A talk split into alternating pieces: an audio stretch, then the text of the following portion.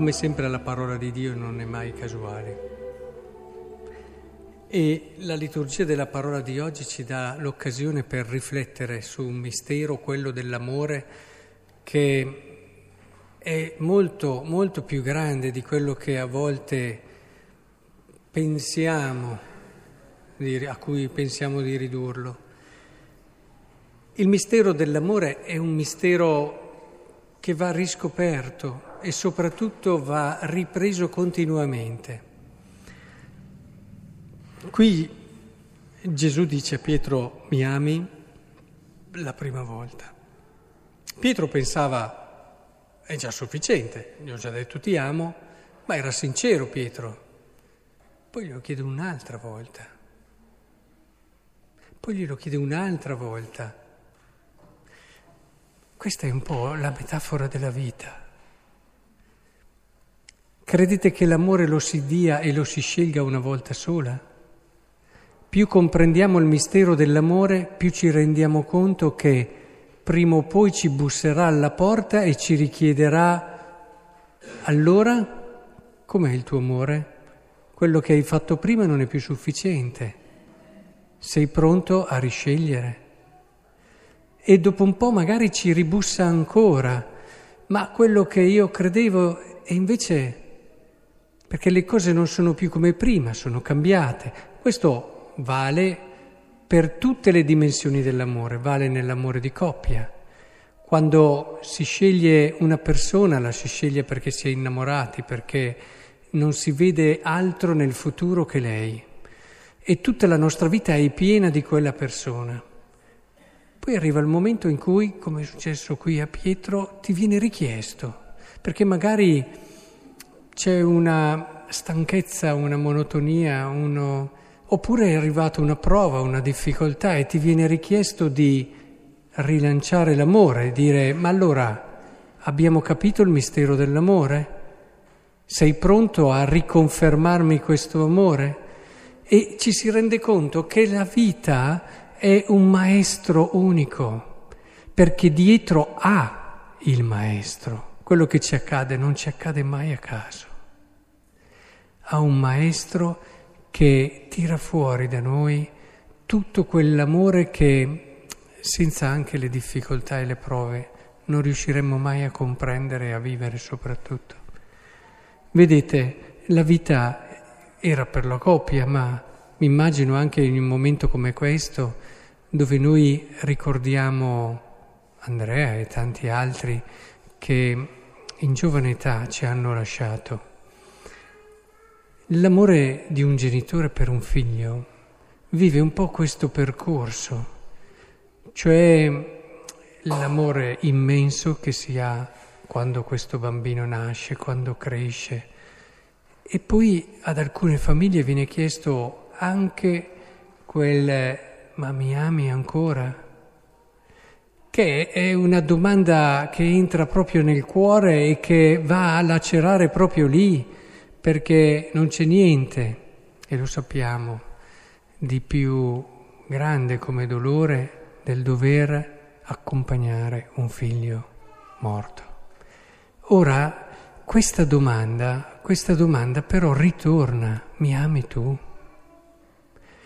Sappiamo che anche per Pietro questo discorso è stato un discorso che lo ha preparato al dare la vita e io sono profondamente convinto che per un genitore che perde il figlio è, c'è già un dare la vita per certi aspetti, qualcosa della sua vita non c'è più, qualcosa della sua vita non c'è più. Quando in fondo eh, ci sono tante situazioni, possono essere diverse. E il genitore si sente addosso quello che un po' ha vissuto suo figlio e che ha suo figlio. Ed è per questo che allora il Signore viene e ti dice mi ami. Noi pensavamo che l'amore dato all'inizio fosse già sufficiente.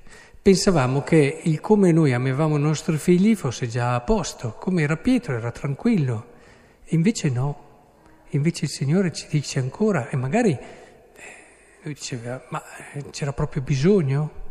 In questo caso Pietro un po' addolorato, ma però se ne renderà conto che quelle tre volte lì hanno avuto un senso.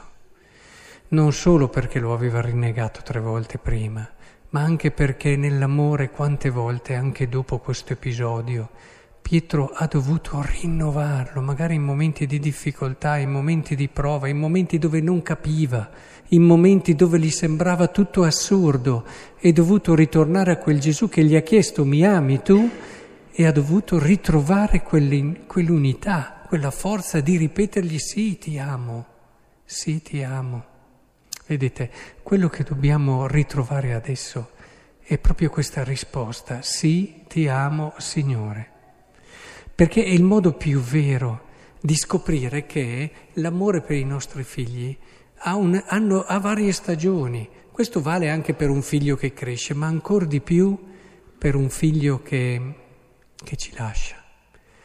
Non si smette di amarlo, cambia il modo di amarlo, come non si smette di sentirlo vicino, cambia solo il modo perché la morte non può vincere l'amore, ricordiamocelo mai mai. E un consiglio che mi sento di dare è quello che la liturgia ci suggerisce. Sia nella prima lettura avete visto che Paolo, in nome della sua missione, chiede di andare a Roma, così avrebbe portato anche a Roma il suo annuncio. Sfrutta una situazione eh, del diritto dei romani di potersi appellare ad Augusto, eccetera. E allora questa è l'occasione per lui di poter portare a Roma. Paolo era pervaso dalla sua missione ed è per questo che ha superato prove indicibili. È stato anche lapidato, è creduto morto, è stato a volte tradito, ha dovuto affrontare difficoltà immani, ma ormai era una cosa sola con la sua missione. Ed è questo che dava a lui la forza e dava a lui l'energia per affrontare ogni cosa. E qui anche il brano di Vangelo conclude, dopo aver predetto a Pietro che avrebbe tribolato, faticato, avrebbe dovuto rinnovare questo amore, anche questo aspetto, no? Dove dice, in verità io ti dico, quando eri più giovane ti vestivi da solo, andavi dove volevi, ma quando sarai vecchio tenderai le tue mani. Anche questo, questo doversi lasciare, eh, che dove andrai dove tu non vuoi. Eh, è la cosa più difficile, perché delle fatiche che scegliamo noi saranno fatiche, ma le abbiamo scelte noi. E quando ci arrivano delle sofferenze che non abbiamo scelto noi, che è proprio lì che il Signore dice devi tirare fuori quell'amore che ti fa riscoprire il senso grande e bello a cui sei chiamato nella tua vita. E allora conclude questo brano con seguimi, ancora la missione. Vedete, il consiglio che mi sento di darvi è proprio questo. Cercate il significato in una missione. Non succede niente a caso.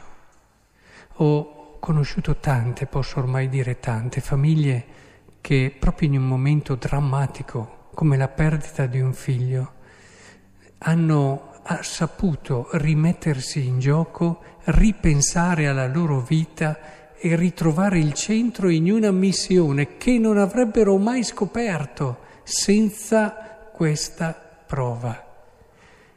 E vi garantisco che ho ritrovato delle famiglie che non solo hanno scoperto la misura alta e grande a cui erano chiamate, che probabilmente senza questa prova non avrebbero mai scoperto, ma hanno riscoperto una maternità, una paternità rinnovata, che si è dilatata. E alla fine hanno sperimentato già su questa terra una presenza di colui che avevano perso molto re, vera e reale nell'incontro e nell'aiuto a tante altre persone. La tentazione più terribile è richiudersi in se stessi in questo momento, chiudere con tutto, chiudere con il mondo.